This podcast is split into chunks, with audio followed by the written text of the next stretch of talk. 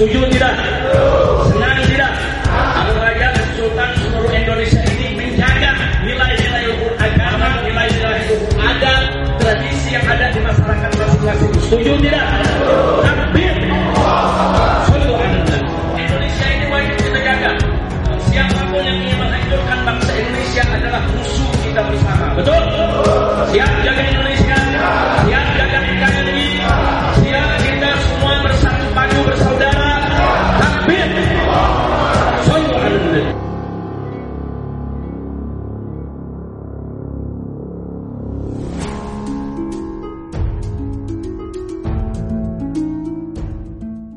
تكرمونا وفرحتمونا صرفتم المكان ونورتم المجلس وفرحتم القلوب فجزاكم الله خير الجزاء وفقكم الله للنجاح والفلاح والاستقامة في الدين والدنيا والآخرة فبارك الله لنا ولكم في جميع حركاتنا وحركاتكم سكناتنا وسكناتكم آمين يا رب العالمين kepada para tamu kita yang sama kita hormati dan kita muliakan para habaib, para alim ulama, para tuan-tuan guru yang datang dari berbagai tempat. Begitu juga hari ini kita ada kunjungan. Nah, ini kunjungan yaitu dari rombongan pemangku adat Jayakarta eh, di mana beliau mereka ini membawa rombongan terdiri dari beberapa pimpinan raja-raja dan sultan-sultan dari beberapa daerah di Indonesia. Karena kita tahu bahwa di Indonesia ini sebelum tahun 1945, sebelum Indonesia lahir, sebelum ada nama Indonesia, sebelum kita menjadi negara merdeka, itu dari Sabang sampai Merauke banyak kerajaan-kerajaan dan kesultanan-kesultanan.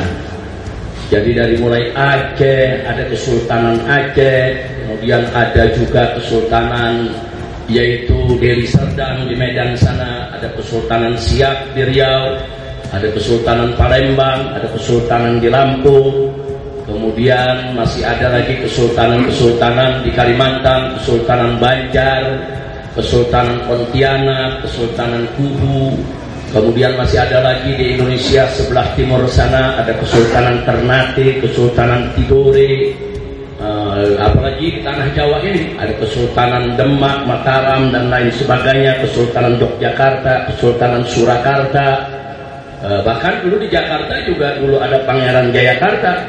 Nah artinya yang ingin saya garis bawahi untuk semua bahwa sekaligus kita mengenang hari ulang tahun kemerdekaan Republik Indonesia yang ke-77 itu pada tanggal 17 Agustus 1945 negara ini dilahirkan kita tidak boleh lupa sejarah.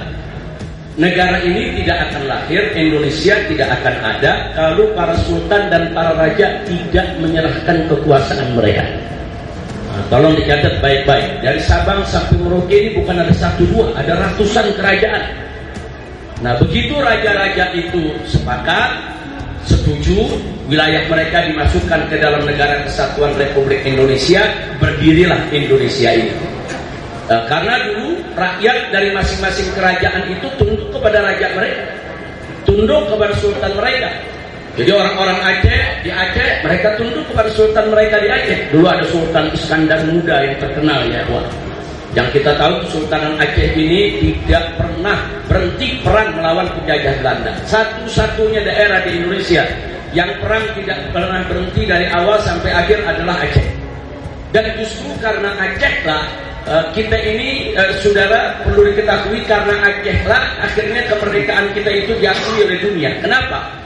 Sebab dulu hampir seluruh wilayah Indonesia sudah jatuh dikuasai oleh Belanda. Sehingga Belanda mengklaim di PBB bahwa seluruh Nusantara ini adalah negara Belanda. Artinya sudah jatuh tangan Belanda secara mutlak. Tapi ternyata di Aceh masih ada pertempuran, di Aceh masih ada peperangan. Akhirnya PBB tidak mengakui itu ya. PBB tetap mengatakan belum seluruhnya tunduk uh, mutlak yaitu kepada Belanda. Nah, artinya masih ada wilayah, masih ada pertempuran, masih ada peperangan untuk merebut kemerdekaan. Sehingga klaim Belanda tersebut ditolak ya kawan. Ini salah satu jasa dari kerajaan-kerajaan dan kesultanan yang ada di seluruh Indonesia. Alhamdulillah. Akhirnya tahun 45 kita tahu semua sultan-sultan, semua raja-raja kompak mendirikan yang kita sebut sekarang Negara Kesatuan Republik Indonesia. Artinya kalau nggak ada raja, nggak ada sultan dengan izin Allah, Republik Indonesia nggak ada ya. Dari mana Republik Indonesia ini lahir? Kalau raja-raja di Kalimantan nggak mau gabung, kalau raja-raja di Sumatera nggak mau gabung, kalau raja-raja di Sulawesi sana nggak mau gabung di Maluku ya, wah. Kalau raja-raja di tanah Jawa ini nggak mau gabung, nah, bisa-bisa nanti Banten kerajaan sendiri, kerajaan Banten. Pajajaran kerajaan sendiri, kerajaan Pajajaran. Mataram kerajaan sendiri, kerajaan Mataram. Surakarta kerajaan sendiri, sudah. Nah, tapi karena semua rela, sukarela dengan tulus dan ikhlas bergabung ke Republik Indonesia, akhirnya jadilah sekarang negara yang kita sebut Negara Kesatuan Republik Indonesia. Alhamdulillah. Nah, maka itu saya mau tanya, jujur, kalau tahu sejarah begitu berarti jasa para sultan besar tidak? Jasa pada raja, para raja besar tidak? Dulu yang melawan penjajah Belanda, ya mereka-mereka ya. Tentara belum ada, polisi belum ada. Polisi tentara itu lahir ya setelah tahun 45. Sebelum tahun 45, siapa polisinya? Siapa tentaranya? Nggak ada. Makanya di Jawa Tengah kita lihat bagaimana Pangeran Diponegoro berhasil mengumpulkan lebih dari 70 pangeran. Artinya orang kesultanan semua tuh.